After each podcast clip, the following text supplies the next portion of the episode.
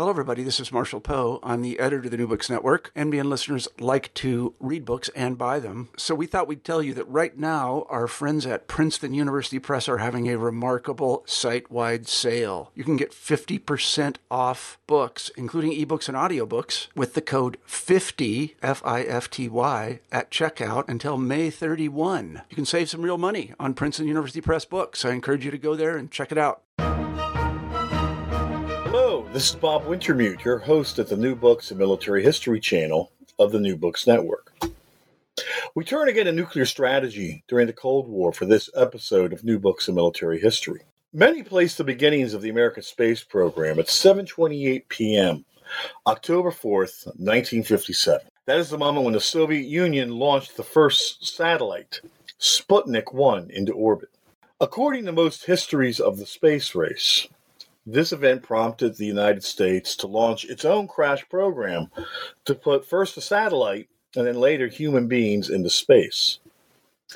Now, all of this, of course, was driven not so much by the desire to tame this final frontier as it was by fear of such missiles being used as delivery systems for nuclear warheads. Our guest, Nicholas Michael Sambaluk, argues that the Eisenhower administration actually oversaw another technological path to weaponize space beginning in 1954.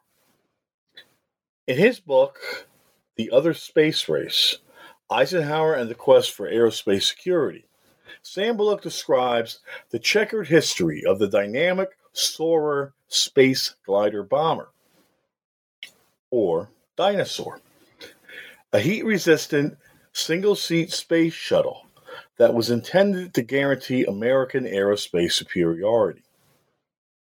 While the Dyna-Soar program was ultimately canceled, its legacy lived on in the form of the SR 71 Blackbird reconnaissance aircraft and the space shuttle. Nick Sambaluk is an associate professor of strategy at the Air University at Maxwell Air Force Base in Montgomery, Alabama. Nick, welcome to New Books in Military History. Thanks for having me, Bob. It's great to be here. Well, first, I, I need to give the short disclosure. Um, the views expressed in this interview in no way reflect upon current official policy of the Defense Department, the United States Air Force, or the Air University. The opinions shared with us are entirely those of Nick Sambaluk. Does that sound about right? Perfect. Okay. Well, Nick, this is a, again a very interesting topic. It's a very, it's a very little known topic. Um, how did you come to it? I mean, what, what made you pursue a project that connected both the space program and American strategic nuclear policy? Well, uh, growing up, uh, I was, uh, a, a, as a kid, I was always absolutely fascinated with history and uh, uh, particularly military history, but history in, in, in general is pretty interesting uh, to me uh, as, a, as a lifelong uh, passion. And anytime you could stick something that flies into that history, that was uh, definitely a plus. So, uh, sort of speeding ahead, uh, the uh, impetus for digging deeper into in, into the, the Dyna-Soar program and finding it the, as a topic for more exploration dates to when I was at University of Kansas. I was studying under the late Roger Spiller and in the course of doing a, research paper uh, dealing with the with the Kennedy era, I noticed the um, the Dyna-Soar program, and uh, it seemed like every time it was mentioned, it was it would be mentioned in, just in passing as this thing was you know unfocused, it was a waste of money, good riddance to it, nothing to see here, folks. And I thought, well, that's interesting that it's it's almost verbatim the same account of like, well, there's no no story here, and I thought well, it's kind of odd. The cancellation is the only the only piece of information you ever really hear about it. So I dug a little bit more deeply and found that uh, there's there's a paper trail and there's a lot more history, and uh, uh, in in fact there's uh, about six years of of program development with a with a back history before that that is fascinating uh, in its own right but also I think uh, t- has has something to tell us about uh, the development of uh, space security policy. and I was I was pretty well hooked, and I knew this was this was what I wanted to dig more deeply into. Well, before we start talking about the origins of Eisenhower's views on space, uh, maybe we should define exactly what the Dyna-Soar was in a few brief words. You know, we'll come back to it in greater detail shortly, but you know, let's cue our listeners in exactly what this exotic sounding platform was. Sure.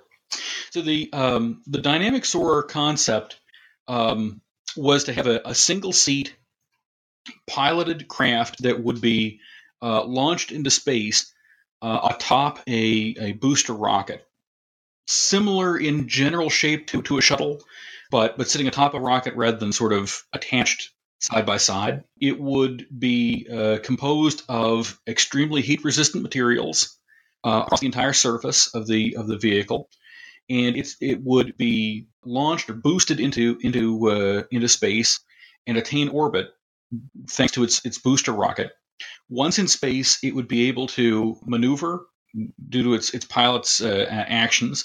It'd be able to conduct relevant missions, and the Air Force envisioned reconnaissance in terms of looking at potential Soviet targets, bombing in terms of dropping warheads from space, and of course that's a much more complex concept than than just dropping something just because because of sort of orbital mechanics. But uh, uh, looking at targets, bombarding them and then observing the effects and deciding, providing information so that decision makers can decide does something need to be hit again? Does something else need to be hit instead? The uh, the Air Force saw it as a as a bombardment and reconnaissance warfighting vehicle, and then it would, after its mission had been completed, it would re-enter the atmosphere. Uh, using its, its heat resistant surface to avoid you know burning up on reentry, okay. and because it's maneuverable, it would be able to steer more or less toward a uh, a predetermined landing landing site, which would be an, uh, an, Air Force base. And this was one of the big selling points for the Air Force's uh, perspective. The the kinds of uh, space capsules that we see being used by NASA, for example, in the 1960s, these would be boosted atop a, a booster rocket into space also, but their reentry uh, as as co- conical vehicles would be, sort of fall through the atmosphere and try to land in a general patch of ocean, and they'd be uh, rescued by a, uh, a naval contingent that would be re- ready and poised in the general region and would search an area of you know, hundreds of square miles to make sure that, that they'd find the capsule and the people in it. The Dyna-Soar was meant to land on an airbase so that the pilot could, in essence, step out of his craft and step onto tarmac and not need to be, uh, in effect, rescued after every mission, but could land at a specific place. Well, in a big way, I think the story of Dyna-Soar and after 1957, the competing space program really speaks directly towards what's a historic American fascination with flight. How much of, of the program is related to this as compared to the more mundane competition for funding and influence within the American military establishment after the Second World War? That's a great question, Bob. I'd say that uh, the the Air Force made a very strong and uh, fairly successful um, cultural sales pitch uh, for several for several decades, leading up to and then following its uh, its service independence. Um, the Air Force did a really uh, concerted job and concerted effort to to uh, help the the American public see the excitement of flight and interpret it as um, kind of an, an, ingrained manifestation of Americanness. And uh, in, in, in, a sense, we see this uh, in Air Force cooperation with, with Hollywood to uh, uh produce some of the some of the big um, air power movies of the 1950s, like you know, uh, and, and, and into the early 1960s, um, like Strategic Air Command, uh, uh, as uh, as as one example. Mm-hmm. And the Air Force was very interested in making sure that the public interpreted um, a certain a certain mystique and glamour with aviation and with air power, and uh, that that was an important uh, part of the Air Force's message that it that it embodied this um, powerful mystique that was also capable of defending the nation. And um, capturing capturing imagination is a is a pretty vital uh, component of being able to subsequently make make the pitch for uh, a bold a bold new program that certainly is going to be breaking a lot of uh, technological ground and scientific ground, but also is going to be uh, is going to cost cost some cash, um, which which the program did because it was it was breaking uh, breaking a number of uh, sort of records and it was pushing the envelope in ways that um, hadn't didn't didn't have that much precedent yet. Well, we're told, I know, that, that President Dwight Eisenhower had little interest in space development. You know, I, I can think to um, Roger Launius, for example, in, in his book Spaceflight and the Myth of Presidential Leadership, you know, he notes that Eisenhower felt that the entire space program was this money pit. You know, the nation can't afford it. Uh, why pursue it? But that's not entirely true. I mean, we look at open skies, we look at his support for the International Geophysical Year Initiative of 1957. What was Eisenhower's views on space? I think Eisenhower saw. Uh, it's important for us to think of Eisenhower as a very capable um, strategic thinker. He was uh, more. He was more capable, I think, as a strategist than he often let on, uh, which which has some implications for his for his uh, political career and his political fortunes. Um, once once something sort of brought the space topic uh, to to greater public prominence. But I think it's, it's fair to say that uh, Eisenhower, as a as a strategic thinker, um, understood that national uh, security and success using resources in a in a deliberate and uh, constructive fashion. And uh, one of the things that he thought would be important for this would be to um, direct efforts toward towards some sort of actual constructive goal. And so, uh, what he did do in space was uh, try to pursue, uh, and as, as, you allude, uh, policies will be um, conducive to, to, national security and as uh, efficient in terms of military uh, resources as possible. Open skies was a, a concept to uh, allow um, diplomatic recognition and and, and respect for U.S. and Soviet reconnaissance efforts into each other's countries as a means of um, understanding each other's uh, strategic uh, positions and also of reducing tensions, which would uh, not only um, cut the, the, the need and potentially the call for lots and lots of new defense spending, but also, uh, very importantly, reduce the, the risk of uh, World War III being launched because of um, fear caused by lack of information.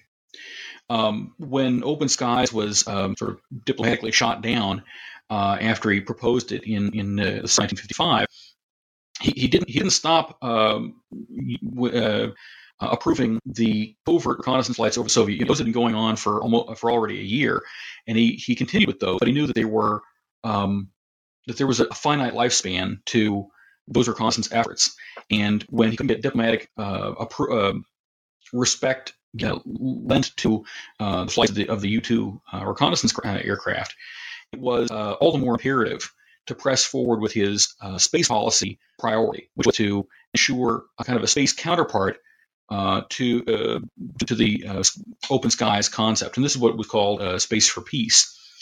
The notion being that U.S. Satellites, if respected in orbit as not a threat to other countries, could then proceed to collect reconnaissance information on the Soviet Union, understand the Soviet uh, uh, strategic posture, and reduce uh, pressures for military buildups, and also reduce um, the possibility of misunderstandings that might lead to uh, calls for um, some sort of preventive uh, strike.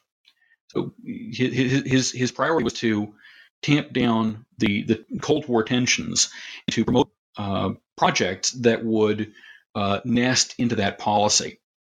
And so we th- we see things like the um, International Geophysical Year uh, scientific project, which had um, spanned from 1957 into 1958. The idea that there would be um, efforts by uh, different different countries to um, launch a scientific satellite.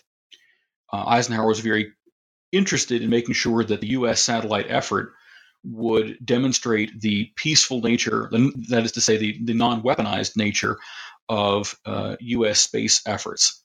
He also um, was very conscious to separate that from um, military uh, over uh, control, uh, so that the public would, he hoped, uh, understand uh, this this Project Vanguard as a completely civilian, peaceful effort to set the precedent for uh, space for peace, which would then support the subsequent launching of reconnaissance satellites, which have no weapons, and provide um, provide reconnaissance data for the purpose of um, drawing down Cold War tension. Well, there, you know, there's also the influence, I think, of, of the German scientists who had originally worked on Hitler's rocket program. You know, we, we know about Wernher von Braun, of course, but there are others more directly connected to what would become Dyna-Soar. Who were these men, and how much of a, of a role did they play in shaping the Eisenhower administration's pursuit of aerospace primacy? That's a that's a really great point because you're right. Uh, von von Braun is uh, iconic, but uh, was by no means the only the only uh, uh, German person per, uh, picked up um, Operation Paperclip, the, the collecting of, of these Nazi scientists at the end of World War II, was a much more um, comprehensive endeavor than, than than simply von Braun, as, as you as you point out. Uh, regarding the um, the Dynamic SOAR project, I think it's fair to say the the most important name amongst these German folks is uh, uh, Dornberger. Dorn, uh, uh, Walter Dornberger was a uh, high-ranking official in in the Nazi regime's um, sort of science and technology efforts. He was von Braun's boss, and he was, he was picked up by the by the Americans at the end of World War II. And by the early 1950s, by 1952, he was um, already describing some of the late World War II um, ambitions to uh, officials at Bell Aircraft. And amongst these was uh, this um, extension of uh, a scientific theory advanced by uh, a couple of Germans in the 1930s uh, named Sanger and Bredt. And uh, what what uh, what's what Sanger and Bredt had kind of hypothesized was some sort of glider launched on a, uh, a ramp, a little bit like the V1. If folks have, have seen uh, footage of, of, V1s being launched against Britain during World War II, this would be kind of launched along a very very long version of that kind of ramp. It would be a um, very aerodynamic, uh, twin-tailed um, vehicle that would be sped up by rocket motor, uh, pushed along the ramp, launched up into into the sky, and would reach the uh, reach the atmosphere. And the concept, uh, this is the, from the mid 1930s into the uh, through, through World War II, the concept was that well maybe you could have something that would reach the atmosphere and then be able to use the atmosphere almost like the, the, the top of a pond. When you can, if you throw a rock right, you can skip a stone on a pond because it's bouncing off of the surface, and I, essentially, I guess, uses surface tension to skip rather than just fall into the pond. Uh, the notion was that this vehicle might be able to skip along the top of the of the of the atmosphere and uh, vastly extend the range of uh, of itself relative to conventional contemporary aircraft. Um, with World War II, this went from being a uh, kind of a, a, wild hair concept of I wonder if it would be possible to do this into well how do we weaponize it and um, in order to promote the idea in, in a wartime context uh, it was theorized well maybe you could have a, a bomb load of thousand pounds couple thousand pounds of bombs that you could uh, deliver from Germany to a, a, target across the Atlantic Ocean, say, drop a couple thousand pounds of bombs on New York. Um, the the idea was a very interesting one, but uh, faced some immense technological hurdles, as Bell Aircraft quickly recognized when when Dornberger sort of brushed off this this uh, notion and and started uh, advertising it to them, the Bell Aircraft folks uh, recognized that the the heat involved in skipping off the atmosphere to extend range uh, was enormous and would be way beyond the capabilities of uh, early 1950s technology. And so rather than uh, trying to extend range by skipping like a stone, it would probably be better if you if it were somehow possible to eh, launch with even more power, even more thrust, get the thing into being an orbital craft, and sustain enough heat resistant capabilities they could return through the atmosphere, but do it but return once rather than skipping like a stone and um, coming into contact with reentry type heats over and over and over again on the same uh, on, a single mission. And Bell Aircraft uh, uh, kind of picked up this idea and ran with it for a couple of years, uh, from 1952 into 1954, before the Air Force decided that this was something that uh, merited some uh, some Air Force attention, some Air Force resources. For the first two years, Bell Aircraft had been putting small scale attention into this and, and research uh, uh, effort into this by itself on the hope that it might down the road be able to um, convince the Air Force that this was worth Air Force, you know, public money. Well, yeah, I mean, it's, it's all. I mean, to be honest, it's it's borderline science fiction for the 1950s, certainly, and I, I could I could see the need then for the Air Force's pursuit of you know this strenuous public relations campaign to convince Congress and, and the American public that it was viable and essential. Um, you already mentioned that that public relations campaign to some extent, but I mean it was it was multifaceted. I mean it didn't just incorporate the Hollywood and the science fiction pulp community. I mean, it was it was a major feature of popular science and technology uh, magazines as well. Uh, yes, indeed, that, that's that's very true. Um, there are uh, the historical record does show uh, some some attention drawn in things like letters to the editor from engineering students uh, who are who are tracking this kind of project.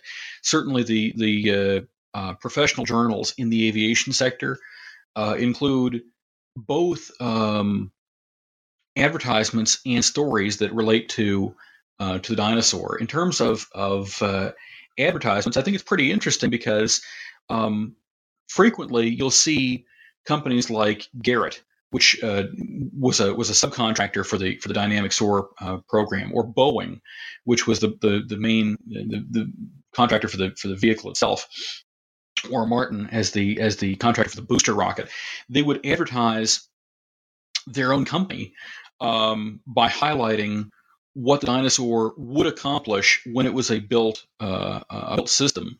But they were they were running advertisements in you know 59, 60, 61. And this is a craft that was canceled at the end of 1963 without without actually flying. But the, the expectation that this would be a project that would um, become a, a, significant part of the Air Force's force structure down the road was enough that um, companies thought this this is something they can they can hang their hat on and um, contextualize into their into their corporate um, sort of persona to the public, um, both in terms of selling the, their their company's um, technological capabilities what they could what, could, what they could sell to uh, other other consumers um, in terms of aircraft parts and technologies. But uh, also occasionally you'll see um, the the Dyna-Soar program highlighted uh, when these companies are trying to recruit um, candidates as as engineer um, new engineering employees. Um, so certainly that that speaks to an a public awareness. These companies would not have spent uh, on advertising to promote and highlight their image as a um, cutting edge corporation and proving it with images of the Dyna-Soar unless unless the public was aware of this project. And indeed, um, shifting over from the sort of the advertising side of the of the picture to the to the news side of the picture, um, a lot of a lot of attention does go into space vehicles generally, but the the Dyna-Soar uh, in particular does get some significant attention in the trade journals, the aviation trade journals, uh, throughout the time that it's a uh, um, an ongoing project. Throughout this this window from 1957 to to 63, it is a named uh, research project, but uh, it it also is repeatedly mentioned in um, in some of the, the mainstream um, press as well. Uh, it can be it can be repeatedly found in stories that, uh, for example, in the in the the Washington Post, the New York Times.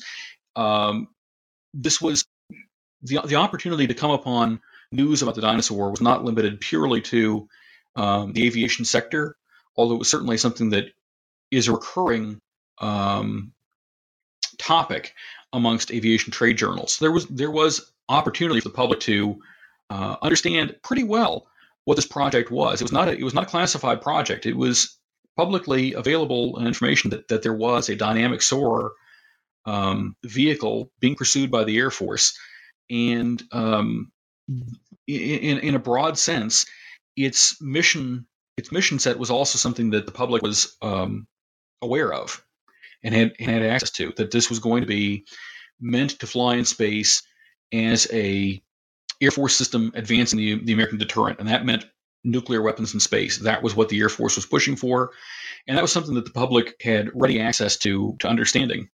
You know, it's such a public program. I have to wonder what the Soviet Union made of it. Do you have any evidence, or is there any indication how how the other side viewed Dyna-Soar? That's a really good question. Um, as a as a non-Russian speaker, I'm I'm kind of on the back foot in, in that regard. Uh, circumstantially, um, the the Soviets were we're continually working on various um, projects for defense, but also for um, national national prestige on the international stage. Um, in uh, in terms of space research and space accomplishments broadly, um, one of the things the, that the scientists um, noted after the Cold War in, in some of their memoirs was the predilection of Soviet policymakers to want to juice up the Soviet uh, um, profile globally through another cool face. Um, in essence, this is what this is what Sputnik One uh, stemmed from was an, an, interest by Soviet policymakers to uh, do something spectacular that we noticed on the world stage. And when that tension sort of died down, and policymakers "No, we need to a world with Soviet expertise and technology," the technicians were told, "Do another, another amazing thing."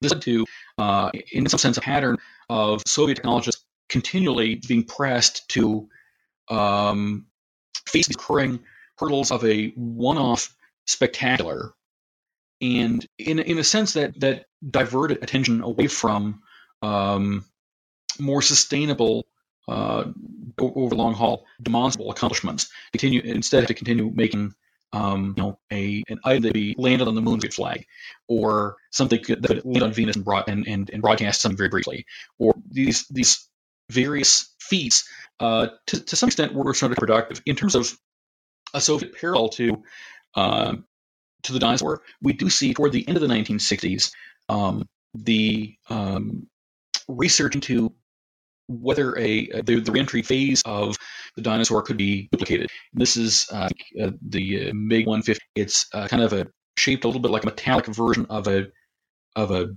a Dutch wood shoe with wings almost. And uh, they did test that in the late 1960s to see if they could manage um, re-entry from uh, extreme altitudes with unconventional shaped vehicles. That's about as close as they came to, uh, apparently, to a true counterpart of the uh, of the Dyna-Soar itself.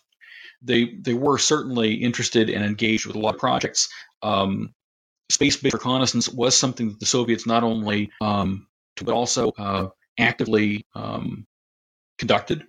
The Almaz program uh, was was nested into the rest of their space program and some of their um, some of their space missions in the 1970s that were framed for the international community as being part of their like their regular Soyuz capsules and such were in fact um, apparently uh, reconnaissance missions uh, with cosmonauts conducting reconnaissance um, uh, pointed at the United States. So they they were certainly active. Um, that activity didn't necessarily uh, extend to a direct parallel to the Dynamic Soarer project, but uh, but they were doing things in space that correlated with part of the mission set that the Americans had uh, the American Air Force had envisioned the Dyna-Soar achieving. Well, you know, turning back to the United States, you know, I'm curious too as to, you know, what the more traditional bomber generals. I mean, of course, there's, there's Air Force General and Chief of Staff Curtis LeMay as as, the the epitome of this. You know, what do these guys think of the whole project? I mean, on one level, it, it almost seems like it's too pie in the sky for men who came of age in their careers flying, you know, traditional bombers over Germany and Japan. Was there a breakdown of factions within the Air Force of people for and against Dyna-Soar? That's a that's a great question because um, it it gets to the core of something that had been uh, an ongoing sort of dilemma for top Air Force um, figures, um, even even before the space race. There's um, there's a, a kind of a, a pull because dollars can only be spent once, and there is the in the midst of the Cold War, there's certainly the need to have a standing, competent force that is able to um, embody deterrence. Without, I mean, without which um, the concern was the Soviets might feel um, empowered and enabled to launch some sort of aggression that might spiral into war. Um, so th- there certainly was the need to always maintain a credible deterrent force, and that it's going to take a lot of resources. At the same time, um, there was an understanding um, amongst strategists that uh, that there's a lot of people in the Soviet Union, and that the Soviets can and historically did push uh, numbers, mass, at an enemy. Um, Stalin's quotation that uh, um, believe believe be something he did uh, perhaps actually say that uh, uh, quantity has a quality all of its own was something that uh, could be could be seen in, the, in World War II, and was certainly something that strategists had to be aware of. The, the Soviets could throw people and stuff at problems in vast quantities um, with little compunction. And uh, for an adversary of the Soviet Union, it would be necessary because we couldn't really match in a democracy match the numbers that they were willing to deploy or the casualties that their you know leaders would be willing to sustain we'd have to counter that somehow with some sort of some sort of offset and the uh, approach that was continually used was technological superiority. And the upshot of that is that now not only does the united states find itself needing to always have a credible deterrent force but it's going to always need that force to have a technological edge, a technological lead over the Soviet Union, um, which means, or implicitly, is going to mean uh, an ongoing requirement for scientific and technological uh, research and development, which is expensive too. Um, LeMay, as a uh, uh, in, in, his career as a senior airman, as a person who's in charge of Strategic Air Command, and then uh, subsequently becomes a vice chief of staff and then chief of staff, uh, tended to really, really value um, the deterrent force in being. Um, and for this was this was I think uh, a very beneficial thing for for the Strategic Air Command when he was its commander was he his emphasis and attention on the deterrent force that is competent and ready today. Uh, he the strategic air command as he found it when he when he became commander was in many ways a an underfunded and somewhat dilapidated force in the late 1940s, and he transformed that by the time he was uh, he was promoted from strategic air command uh, head to being uh, vice chief of staff. He transformed the strategic the, the, the SAC into being a far, far more um, impressive deterrent force. Um, when he became vice chief and then chief of staff, um, we see we see his his attentions and his and his rhetoric supporting both the standing force, but then also awareness that there will need to be more more development into future programs, into things that will um, or were assumed to um, succeed the B-52. The B-52, uh, the you know Stratofortress bomber, was not intended to be um, the big U.S. bomb delivery platform for decades and decades. It was certainly during the Cold War never expected that it would still be in the U.S. inventory by the the 20 teens. Uh, rather, the assumption was that as um, as technology unfolded and improved, uh, aircraft would continue to get higher, higher flying, farther flying, faster flying, and air defenses would also pr- progress apace. And um, the bomber of today would become obsolete before too long and need to be uh, supplanted by the bomber of tomorrow and then the bomber of the next day after that uh, succeeding. And that's why we see uh, attention to the uh, B-70 Valkyrie research program uh, in the in the 1960s. That was intended to be the successor to the B-52. Um, the Dyna-Soar was seen as something that would be able to succeed the B-70, and, uh, and, of course it didn't. It didn't turn out to work out. But um, LeMay was aware that there would need to be successive improving technologies.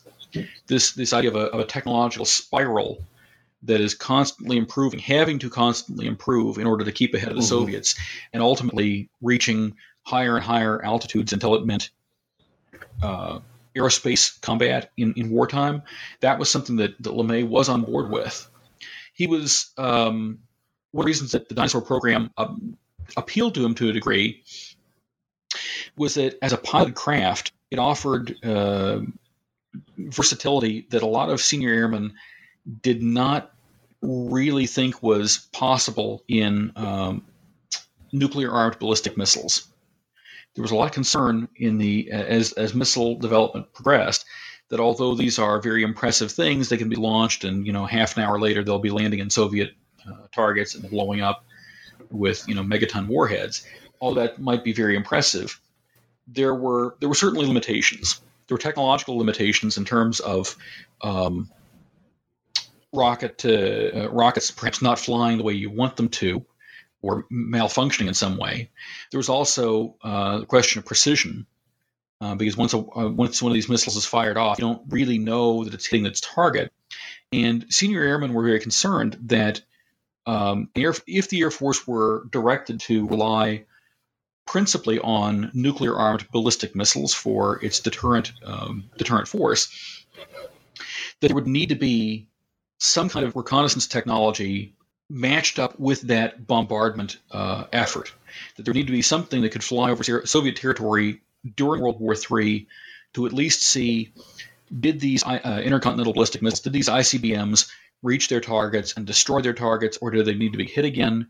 And the Dyna-Soar was, was seen favorably by figures, including including LeMay, um, as something that could accomplish that, as something that could lend um, some versatility and some flexibility um, to missile force that it would not otherwise have had in terms of knowing the targets have been um, struck and struck effectively, but then also perhaps being able to conduct bombardment in its own right. And so LeMay was um, somewhat favorably disposed to the dynamic soarer. Oh, mm-hmm. okay. Well, you know, of course, Sputnik changes all this. I mean, it, it, raises the American public's anxiety over over its possible vulnerability to a Soviet attack. Uh, and there's other factors as well. How did Eisenhower manage the crisis that came with Sputnik? And, and conversely, did the Air Force establishment see this as an opportunity to to press harder for Dyna-Soar? That's a great question.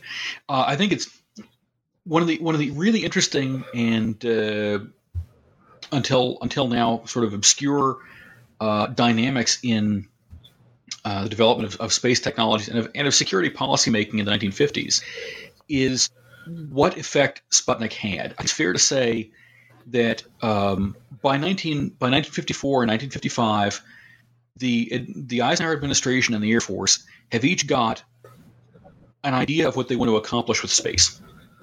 And uh, for Eisenhower, it is, as we kind of described uh, a little bit earlier, it is the idea that space can provide a realm in which reconnaissance, policy level reconnaissance, can be conducted to reduce Cold War tensions and cut away some of the possibility of, of war erupting. And so, for that uh, for that objective, it's going to be important to have reconnaissance technologies like what will become uh, the the secret then secret uh, Corona reconnaissance satellite come online. That is a coherent space policy conception in its own right.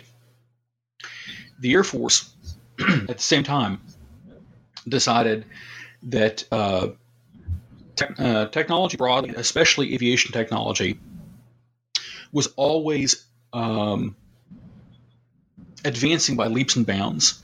Because uh, we're talking about a, a time in which uh, the aircraft was only uh, 50 years old as a technology. And folks had gotten from the Wright brothers to Mach 2 flight in 50 years. And so the expectation within within the Air Force amongst these airmen was that technological capacities of aviation would continue to grow in terms of speed and range and altitude, and that it was only a matter of time pardon, it's only a matter of time until um, this these aviation capabilities ex- naturally extended into space beyond beyond the, the atmosphere into the extra atmosphere environments. Another trend that the Air Force had noticed was that um, efforts to artificially contain wars um, have had a, a spotty record, and that probably if there's a possibility of flying in some realm, it's only a matter of time before there'll be combat in that realm. That was a um, a tenet of Air Force thought in the 1950s. From that, it uh, proceeded naturally that sooner or later, uh, the entire uh, envelope of the airspace realm would be a um, a domain of conflict. That was something that that airmen believed in the 1950s, and that too, um, th- those feelings within the Air Force, within themselves, is a coherent vision of what space might mean uh, for for security. The problem in the mid 1950s is that the Eisenhower conception within the administration and the Air Force conception within that service, although they were respectively each um, a coherent vision of what space exploration might mean for security did not nest with each other effectively. There was not agreement between Eisenhower and the Air Force. And in the 1950s, um, although these two paths are, in essence, on a collision course, space itself is such a uh, small scale back burner topic that this collision course is not obvious and th- and it's not of imminent um, policy implication. In 1954 or 1955 somebody who's really watching these can see okay these these policies are, are pointed in different uh, in, in, a, in a uh, kind of manner. But there's nothing that's going to bring this to the, to the front burner um, and create a crisis until Sputnik what one did in October 1957 was uh, thrust the space issue into the public uh, stage, onto the public uh, vision, the way that it, it, had not been before.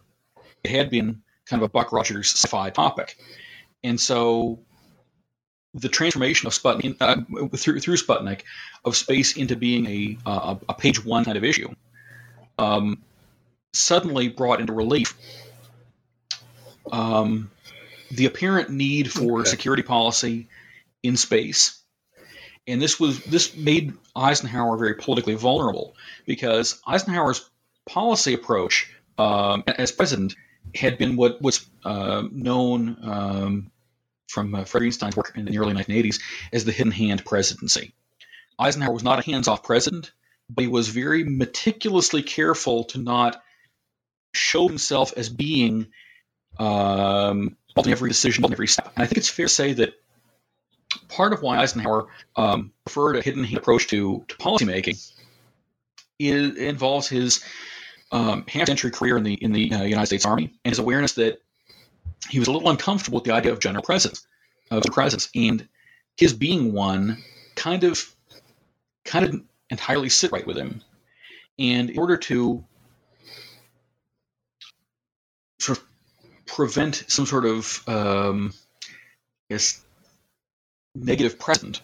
he wanted to um, establish a persona as a policymaker that was competent and able, but also affable and avuncular and not seeming super hands on, even though he was engaged in policymaking, not making that um, a prominent um, f- factor in, in public attention.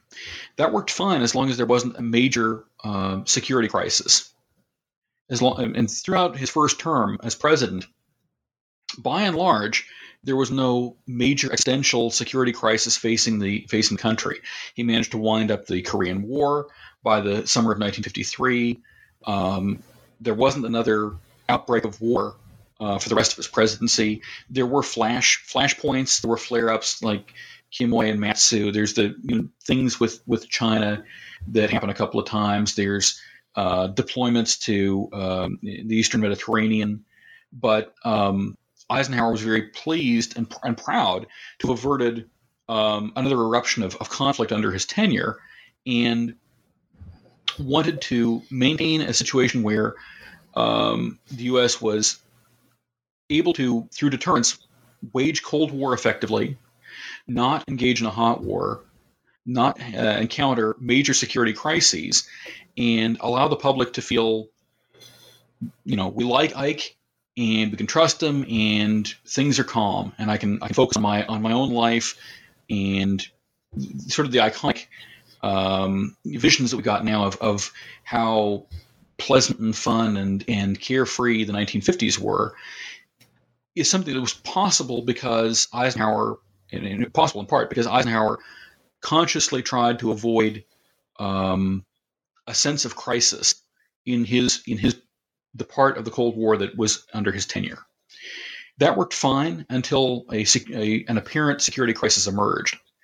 What Sputnik 1 did was present a scientific accomplishment or technological accomplishment from the Soviet Union in a way that uh, surprised some in the West and catalyzed concern that started eroding that confidence in Eisenhower and put him on the back foot because now now that there is a apparent but really not not factual security crisis Eisenhower's uh, avuncular attitude, his hidden hand approach to the presidency, at a stroke looks out of touch, naive, uninformed, and at that point he's struggling for the remainder of his presidency to sort of contain these forces that have been building up. And I think we can broadly say that um, every every policymaker is going to come to come to power with a philosophy and an approach to leadership that has got its its advantages and its disadvantages, and over time, some of those advantages are going to start to show cracks because um, as a leader, you know, leads, people will get a chance to observe what's being done and figure out ways to um, respond, react, maneuver around that. And uh, by by the end of the 1950s and into the 1960 presidential campaign, uh, Eisenhower's um, political adversaries domestically were latching onto um, a, a, useful tool. The what policy critics had existed before uh, before Sputnik uh, had generally um, been in two separate and um, distinguishable camps. There had been a few people who were upset with Eisenhower's defense policy because they thought he wasn't spending enough on the non-nuclear things that his that his emphasis on massive retaliation was starving the army that it was meaning that there wasn't enough capabilities for conventional warfare if the soviets did something less than world war iii provoking the other uh, sort of strand of criticism to eisenhower policy before sputnik was also sort of small and it was that he was not spending enough on nuclear uh, nuclear weapons and nuclear weapons delivery capabilities. the notion of a bomber gap in the mid 1950s, the notion of a missile gap at the end of the 1950s. These are um, the complaints of this second strand of, of uh, defense critics. But since they were arguing about totally separate, totally separate angles, um, and since they were challenging the, the man who had, after all, sort of coordinated the Western efforts against Hitler in World War II, they, they didn't meet much in the way of um, political success throughout Eisenhower's first term. By the end of the 1950s, though, uh, the hidden hand is is is a a weakened tool for presidential leadership, and um, domestic political challengers like John Kennedy were able to um, fuse these two otherwise disparate defense critic groups by arguing, well, we need more across the board. We need more uh, in terms of conventional combat capabilities. We need to make things like the Green Berets uh, in case, you know, brush fire wars emerge, or we need to train people who would be anti-communist uh, insurgency warfare people. But we also need more ICBMs. We need more bombers. We need more across the board. Uh, this this kind of uh, defense policy critique was possible at the end of Eisenhower's administration in a way that would absolutely not have been feasible at any time before it.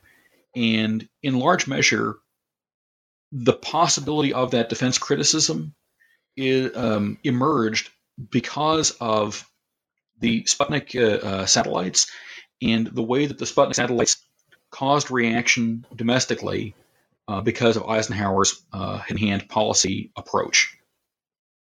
Well, you know, we, we all cite. I, I mean, it's, it's a good point, and, and you bring to my next question. You know, we all cite Eisenhower's farewell address with its warnings of a military industrial complex, you know, in our classes and our opinions on American military history at this time. You know, in many ways, I think we almost use it too freely to apply it to the entire military apparatus on the eve of flexible response. You know, I think it was intended more of a warning against putting too much investment into missiles and other strategic platforms. Was the farewell address also intended as a warning against unrestrained spending on Dyna-Soar. The defense, uh, the spending curve on Dyna-Soar was starting to kind of grow at the very close of the Eisenhower era. And, and he wasn't um, really a big fan of it either, was he? Yeah, I, I, as soon as Eisenhower uh, was was uh, briefed on the Dyna-Soar program, he was um, on record thinking that this was not a great idea. And um, the the spending the spending curve on Dyna-Soar very very small money for most of the Eisenhower presidency. We're talking um, single uh, single digit millions in terms of a, a, research effort. The curve starts to starts to go up at the end of, the, of his administration, and it's poised to look toward something between 70 and 130 million, and they think maybe split the difference to make it 100 uh, for 1961. So Eisenhower is about to leave the presidency. He sees this this program, which had been um, implicitly a policy um, dilemma for his for his uh, Corona reconnaissance efforts, but had heretofore been only extraordinarily small scale. Nobody was bending any metal. It was just it was you know people doing math problems and sketches on on um, on uh, uh, uh, engineering boards. But as this as his presidency starts coming to a close, it becomes apparent that the Dyna-Soar program is on a track toward becoming uh, a test vehicle, and that's going to mean uh, both more more expenditures and also uh, the prospect of an actual vehicle that will manifest this policy conundrum much more distinctly. And uh, in in December 1960, so this is you know a month before his uh, his farewell, um, Kennedy actually, I'm sorry, uh, uh, Eisenhower actually comes to some pretty distinct disagreements with um, his uh, chief of staff, his outgoing chief of staff of the Air Force, uh, Thomas White, who's uh, LeMay's predecessor. Uh, White goes to bat for the for the Dyna-Soar uh, to the president at a National Security Council meeting, and is um, more or less t- told to pound sand by the president uh, in front of the NSC. And in the weeks that follow, um, Eisenhower and, and, his advisors, as they're draft, drafting and re, recrafting the last finishing touches on the farewell address and on his final budget messages, the things that had been in development for some time.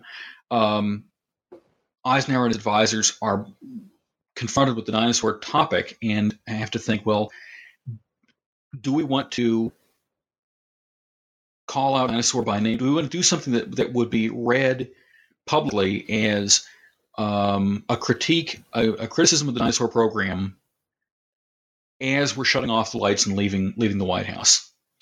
And what Eisenhower ends up deciding is that he's going to avoid um, in his in his final messages. He's going to avoid any statement that could be seen as an overt criticism of Dyna-Soar, um, largely because it would be ineffectual. If he's if he says something bad about the program, but he's leaving the presidency, he he wouldn't be able to kill pro- the project off. It would just get uh, reinaugurated under successor, and so he can't actually stop it.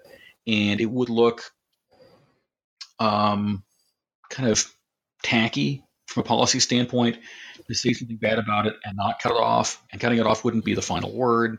And so he ends up deciding he'll he'll make the make his his final messages um, be what what the public will will see in, in January of 1961, be what they what the, the remembered speeches that they are today. Not overtly going after the Dyna-Soar, but certainly, as as you point out, uh, warning against um, overambitious and insufficiently uh, mindful expenditures on any and every uh, project, um, rather than what he, what he thinks is a, much better approach of being um, deliberate with with spending to make sure that projects are as much as possible um, going to fulfill policy objectives. And that this is uh, tied to uh, the need for a, a, vigilant and informed public, which is a, I think, a, really good goal and an extraordinarily important goal.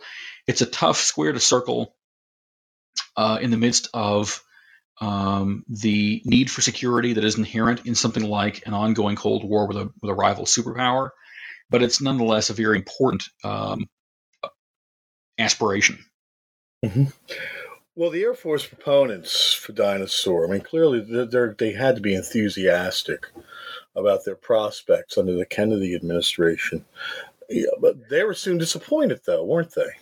They were, and and, and I think I, I, like the way you, you describe that because there was a lot of hope in the Air Force that um, that Eisenhower's successor would be someone who would gin up the effort for Dyna-Soar specifically, and for um, a robust uh, deterrent capability in space broadly. Um, the uh, the Air Force proponents of Dyna-Soar were frustrated by Eisenhower's continuing efforts throughout his presidency to sort of slow roll the program. But they were confident, they were confident in a vision of what where space would fit into security uh, into security picture in the future, and they were also confident that um, okay, Eisenhower might be naive from their standpoint, but success is going to is going to get it. He's going to understand that we can't just trust that space won't be militarized and weaponized. We need to go in there, develop things, dominate space. Uh, Air Force officers of the uh, of the late 1950s and early 1960s fully expected that whoever Eisenhower's successor would be, it would be someone who understood how important it was to develop a, ter- a deterrent capability in space, and that this would mean uh, approval for an acceleration of the Dyna-Soar program.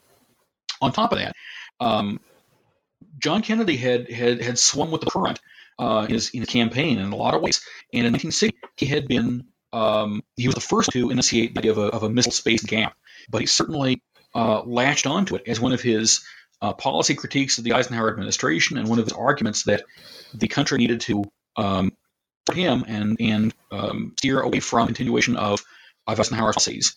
And his rhetoric asserting that there was a missile space gap and that he would fix it and that he'd fix it as part of a across the board uh, set of increases for defense spending that would, by the way, he asserted, uh, gin up the economy. This is, um, in a sense, what, what Kennedy was, was promoting on the campaign trail was Reaganomics uh, a generation before Reagan. Uh, big defending that would boost the, the economy out of a little rut that it was having in the late 50s. Um, these were these were promises he'd made on record, and uh, Air Force points of the Dyna-Soar were reasonable in imagining that what he said he was going to do would lead to um, acceleration of Dyna-Soar support for the Dyna-Soar, increased funds, its place, its place in the sun, according to sort of where the Air Force had been thinking it would it would uh, develop. In fact, uh, in March 1961, this is two months after uh, Kennedy's inauguration, and it's two months before uh, Kennedy's call for a uh, manned lunar program, the, the the making of the Apollo uh, program for the in order to land somebody on the moon and return them by decades end. Two months before that speech, Kennedy, as part of a larger address to Congress of Defense, had called specifically for mm-hmm. further work on Dyna-Soar So there was a lot of reason in the Air Force for people to be expecting that Kennedy would support a robust Air Force presence in, in space. Um, what they got um, instead was, was a surprise because as Kennedy became president um, in 1961 and started confronting a lot of, a lot of uh, Cold War security issues and uh, sort of budgetary concerns, all these strategic assets were now um, on his desk he learned several things.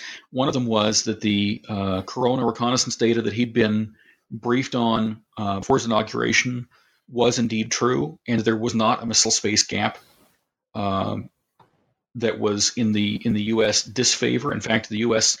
Um, space technology ex- already exceeded that in terms of uh, technological accomplishments, exceeded the the Soviets in terms of um, missile, uh, nuclear armed missiles, the U.S. was arguably um, significantly ahead. The, uh, mm-hmm. the U.S. deployed its first uh, intercontinental ballistic missile, uh, the Atlas, in uh, the second half of 1959, or about, about mid year, about mid year of 1959. We were already deploying Atlas ICBMs. The Soviets had tested an R 7 ICBM prototype um, in August of 1957, but they didn't actually start fielding ICBMs until uh, much later. And th- there, there isn't a Soviet missile force pointed at the U.S. when uh, when Kennedy takes takes uh, office, and so the U.S. is already ahead in missiles. It's already arguably ahead in space. The one place where it's notably behind is just the uh, the throw weight of booster rockets. That's a very easy thing to you know take pictures of and see and think, oh my gosh, the Soviets got these giant boosters. But pretty much across the board, U.S. technology exceeds that of the Russians, except for booster technology in 1961. Um, Kennedy is, is in, is therefore kind of confronted with a, a situation where he'd argued to uh, to his his now constituents, his supporters, uh, and the whole country that he would put right the fact that the U.S. was behind in missiles and space, and in fact, he discovers we're ahead. Well, how do you, how do you fix that now? Now that you're in office and you've promised to fix a problem that it now is revealed, but only to, to policymakers because this is very secret data. It's revealed that, that this isn't a problem to be fixed. Well, Kennedy has to somehow assuage his his uh, uh, constituents and supporters who are interested in aerospace development and had expected aerospace development, and the Air Force had expected specifically that the Dyna-Soar would would be would be developed. And so his response in the spring and summer of 1961 is to first promote space activity, including Dyna-Soar, in March, and then in May to say, well, we'll proposing the the lunar uh, the lunar missions, and that's fine until by the by year's end, we start to notice what uh, what this kind of program might cost.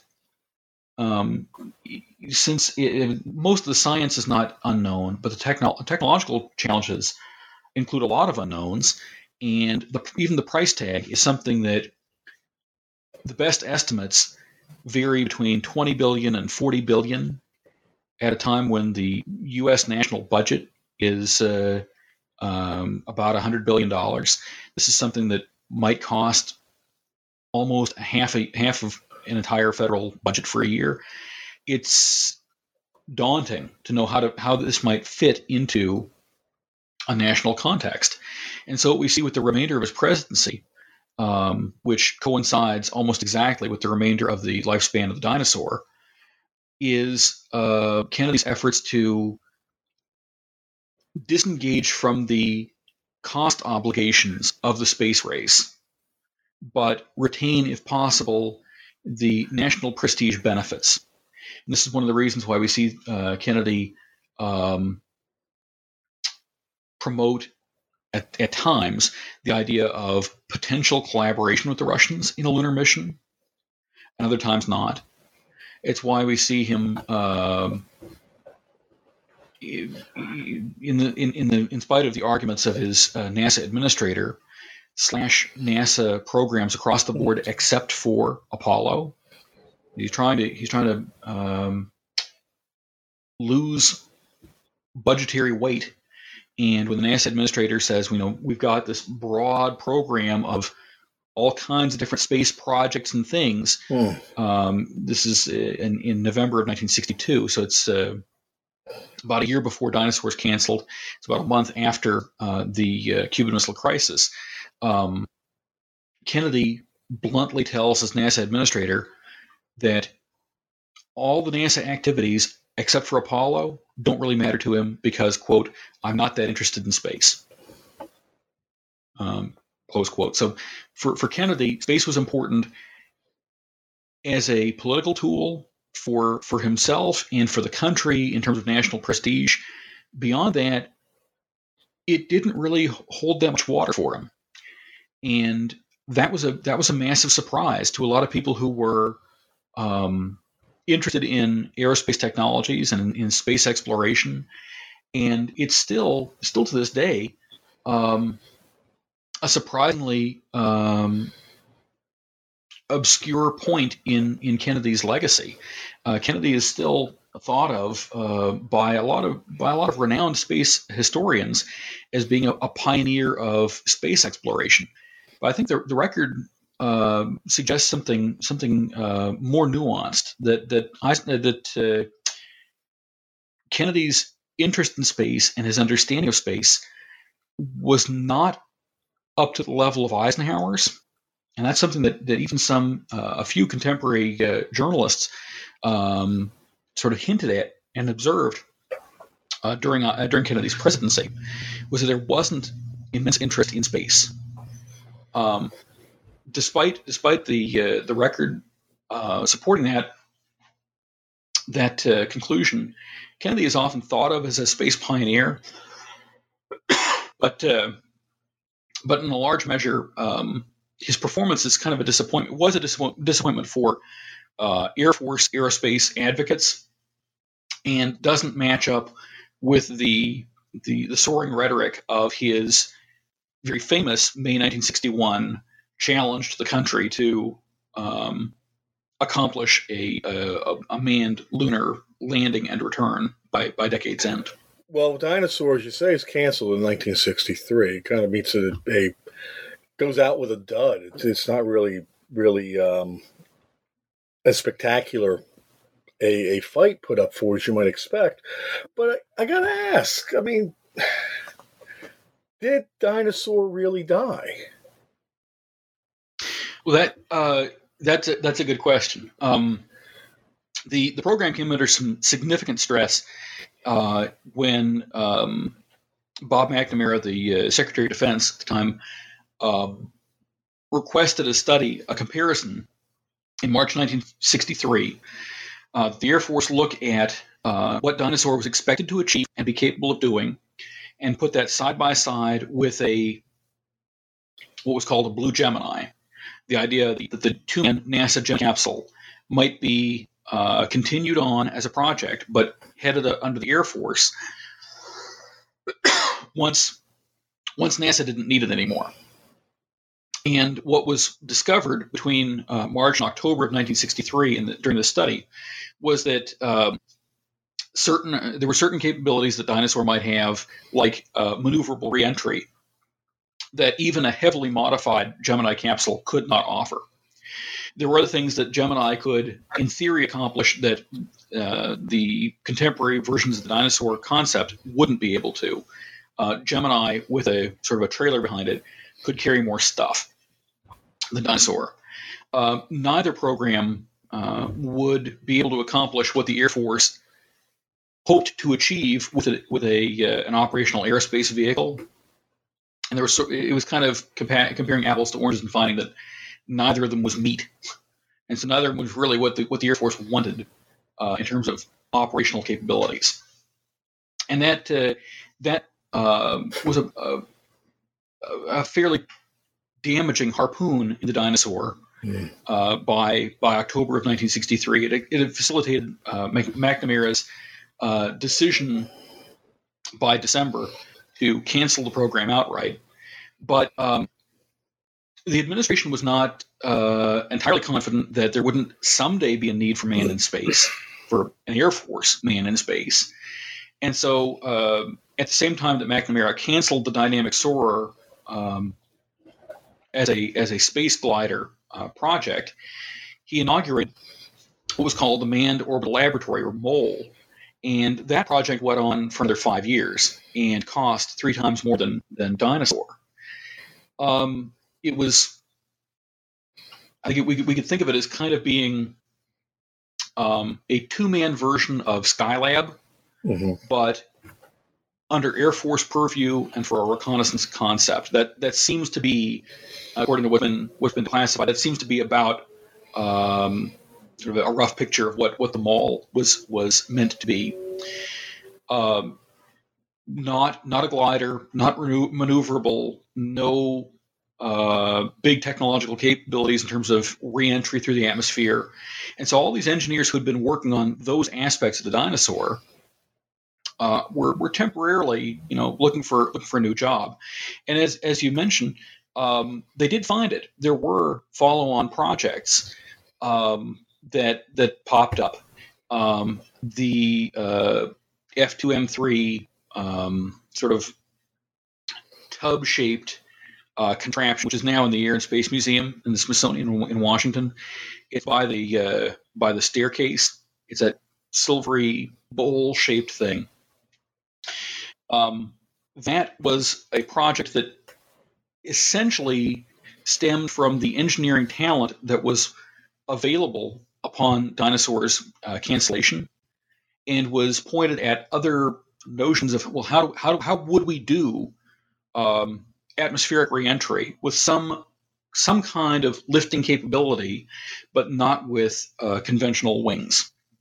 Another uh, sort of research strand that we see involves uh, the work that'll uh, ultimately uh, bring the the space shuttle program, which uh, had a, a, pretty good run with you know 30 years of of piloted missions bringing human beings into low Earth orbit. And, and, and, and, while the while the space shuttle is not a direct development of the of the uh, a direct extension of the Dyna-Soar, it certainly draws on some of the engineering discoveries and a lot of the engineering talent. Uh, a lot of the people who worked on Dyna-Soar would work later on the shuttle, and so in terms of kind of indirect results uh, the Dyna-Soar program does does have some some interesting and some notable um, technological stepchildren. Sure. Well, you know, I can't resist um, as as we near the close of this. You know, the idea of a space force is is in the news a lot lately and it, it, does after reading your book it, there is, seems to be an antecedent for it in the in the concept of Dyna-Soar at least. What lessons should we we take from Dyna-Soar as we contemplate a so-called space force? That's a really great question bob and i, I appreciate it. Um, the space force it's going to be interesting to see uh, to, to watch events. We, we live in we live in very interesting times in a lot of ways and it'll be interesting to see what what comes from this. Um, there had been in the 1950s interest in creating a uh, some kind of Air Force space thing. There was there was an effort to make a directorate of uh, for, for, space um, two months after after Sputnik, and that was immediately closed down by the Secretary of the Air Force. But yeah, that, that impetus to plant the flag on the new domain uh, is something we can definitely see amongst uh, Air Force senior Air Force leaders uh, going back going back uh, to the, to the mid 1950s and the late 1950s. Um, I think as far as takeaways regarding uh, Dyna-Soar, I think there are several. Um, from a policy standpoint, I think we can say that um, we see in Dyna-Soar's development in the course of its program, the presidential styles create opportunities, but also traps for, for policymakers that Eisenhower was unable to uh, contain Dyna-Soars completely as he meant to, as he wanted to, partly as a result of the shortcomings that emerged from his own presidential leadership style. And that Kennedy, his successor, was also, um, in some ways, locked into a set of options on um, space policy that were baked into baked into his his approach to leadership. That his, that his interest, Kennedy's interest in demonstrable activity, um, which I think we can say he prioritized above even the direction of his activities, meant he was going to have do something bold in space, and that we kind of get an initial strand of support for Dyna-Soar, and then that massive infusion of political support for, for Apollo, and sort of the wobbling afterward, is of his policy philosophy, his policy philosophy that prioritized action. I think we can also say more specifically regarding regarding Dyna-Soar uh, as a project, military services have to be prepared for possibility that abrupt changes in national policy that impact strategy, impact technologies developed, are always in the wings. That abrupt shifts in in policy might always be just around the corner and have enormous strategic impacts that fundamentally shape which technologies are um, conducive to the national interest, and that the services have to be both able to answer these shifts, but that it's it's dangerous to base their investment and their strategy on expectations of specific policy changes. That the Air Force expectation that Eisenhower's successor would be a defender of the Dyna-Soar was understandable perhaps at the time, but that they were sticking all their eggs in, the, in, in one basket and that's a very that's a very challenging um, thing to do when the national defense is sort of entrusted to you because um, you don't want to have your eggs in the wrong basket. But um, it's it's a tough it's a tough thing to be ready for all the abrupt changes but also for the possibility that continuity will will will occur. Um, I think I think those are some of the some of the biggest most enduring takeaways of um, this this chapter in in space security history and in technological development. It's a fascinating, fascinating topic, and uh, something that I know I I really enjoyed exploring, and I hope that uh, folks um, appreciate and enjoy reading about. I hope so too. I hope so too. Well, again, Nick, we're closing up here. Uh, we do have some some last questions that we ask all of our guests. Um, first, what are you reading now that you might recommend to our listeners? Hmm, that's a good question. Um, well, uh, regarding regarding uh, uh, space topics, I guess uh, the space race is, next, is an excellent book, of course. But uh, I think um, uh, Walter McDougall's the Earth is remains a fundamentally valuable uh, take on on the trajectory of, of space policy. It's it's kind of it's an oldie but a goodie, and it's a it's a thick book with a lot of good information, and it remains, I think, a, a really good thing for readers who are interested in space uh, in, in, in, space history to uh, to engage with. Again, that's Walter McDougall's The Heavens and the Earth. Yeah, I, I think I think that that is a book that uh, I think McDougall still needs to be on the on the bookshelf. I think that uh, and and something that is that is read and appreciated because it's it's a good one. Uh, I think uh, John Logsdon recently came out with a uh, uh, a, a, book on um, the history after Apollo. Yeah, um, yeah, he's a, he's a, a big fan of, of Kennedy's, and I think he he credits Kennedy with being a space pioneer uh, more so than I would. But uh, he is a, an important scholar of the of the field and a pretty pretty renowned one. And his book on sort of where NASA picks up the pieces and tries to move forward after Apollo, uh, which is the, the, title of the book. I think is also a, something that is is uh, an interesting an interesting uh, topic to consider. Well, the second question is, um, where do we go from here? What's your next project? Thanks, Bob.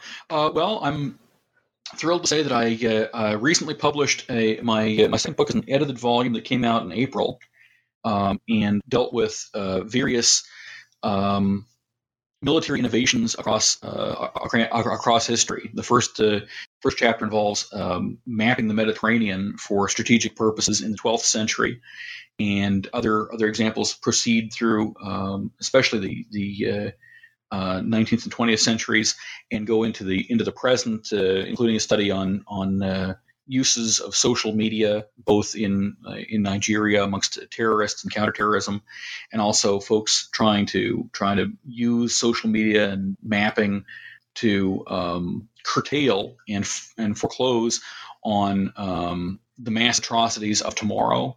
Try to make things things like the Holocaust kind of not happen again that was a, a project I really a labor of love that I uh, had been shepherding uh, to, as a way to showcase the efforts of some really great uh, former colleagues at uh, the U.S. Military Academy West Point. And um, uh, next summer, I'll be publishing a an encyclopedia project on um, cyber warfare and social media in modern war, and also some physical technologies in 21st century conflict. That'll be with ABC-CLIO uh, press appearing next summer. The next um, monograph project that I'm that I'm currently uh, researching, and that's uh, going to be coming out uh, a little bit down the road, is um, regarding uh, the training of uh, foreign foreign air crew in the United States during World War II. Um, it's a, a part of the Lend Lease program that, while Lend Lease is very famous, um, and rightfully so, and it's a, a, big part of World War II. Um, the foreign training programs were things that uh, uh, don't necessarily get all the all the attention that I think I'd, I'd like to see them get in the in the literature. Um, there were a lot of uh, British folks, uh, air crew, who were trained in the U.S. About sixteen thousand. There were some French, uh, about four thousand of them. Um, and there's some attention to, to, those to those contingents um, and, and the, the part they play in World War II. Um, but there were also several other countries that sent uh, personnel to to train in the United States, and the, um, sent um, cadre off back to the back to the fighting fronts across across the globe during World War, World War II. And so this was a an effort that uh, built the military capacity of allies, but also was uh, kind of a diplomatic, an important diplomatic tool in World War II, and a um, erstwhile forgotten uh, chapter of the uh, of the lend lease um, part in, in, in, that conflict. So my next uh, monograph is dealing with is going to be dealing with uh, um, part of that training effort, dealing with um, the Dutch and uh, the Indonesians because it was then the Dutch, East Indies. There had been an entire flying school located in uh, the Dutch East Indies after the fall of Netherlands to, to the Nazi invasion in 1940 when the when the uh, Dutch East Indies slash Indonesia was invaded by Japan, uh, late 1941, early 1942, um, this entire uh, air school was displaced and had to find a new a new spot to complete its training so that it could go back to the fight and help uh, roll back um, Japanese imperial conquests in, in, the Pacific. And what they ended up doing was training in the in the uh, deep south of the United States uh, out in, in Jackson, Mississippi, and uh, set up a and effectively a Dutch flying school for about a year and a half, and then went back out to the fight, supported the uh, the U.S. and the Australian efforts uh, combating Japan in the in the Southwest Pacific, and a lot of those folks um, after the war did various things, including uh, several uh, returned to the U.S. about ten percent of them ended up marrying uh, U.S. Uh, um, w- women uh, women in the in the United States during their uh, their training, um, and made a, a, kind of an interesting international relations experience for for these Dutch people and Indonesians and for uh, folks in in uh, um, central Mississippi, and a very interesting chapter, I think, that uh, I look forward to exploring in, in more detail and being able to uh, uh, present to readers uh, before too long. I'm currently currently in uh, discussions with uh, Nebraska Potomac Press, and hope to hope to be able to bring that to readers good, before long. Good. Well, Nick, thanks for taking the time to talk with me today. Well, I sure appreciate it, Bob. Thank you for the opportunity.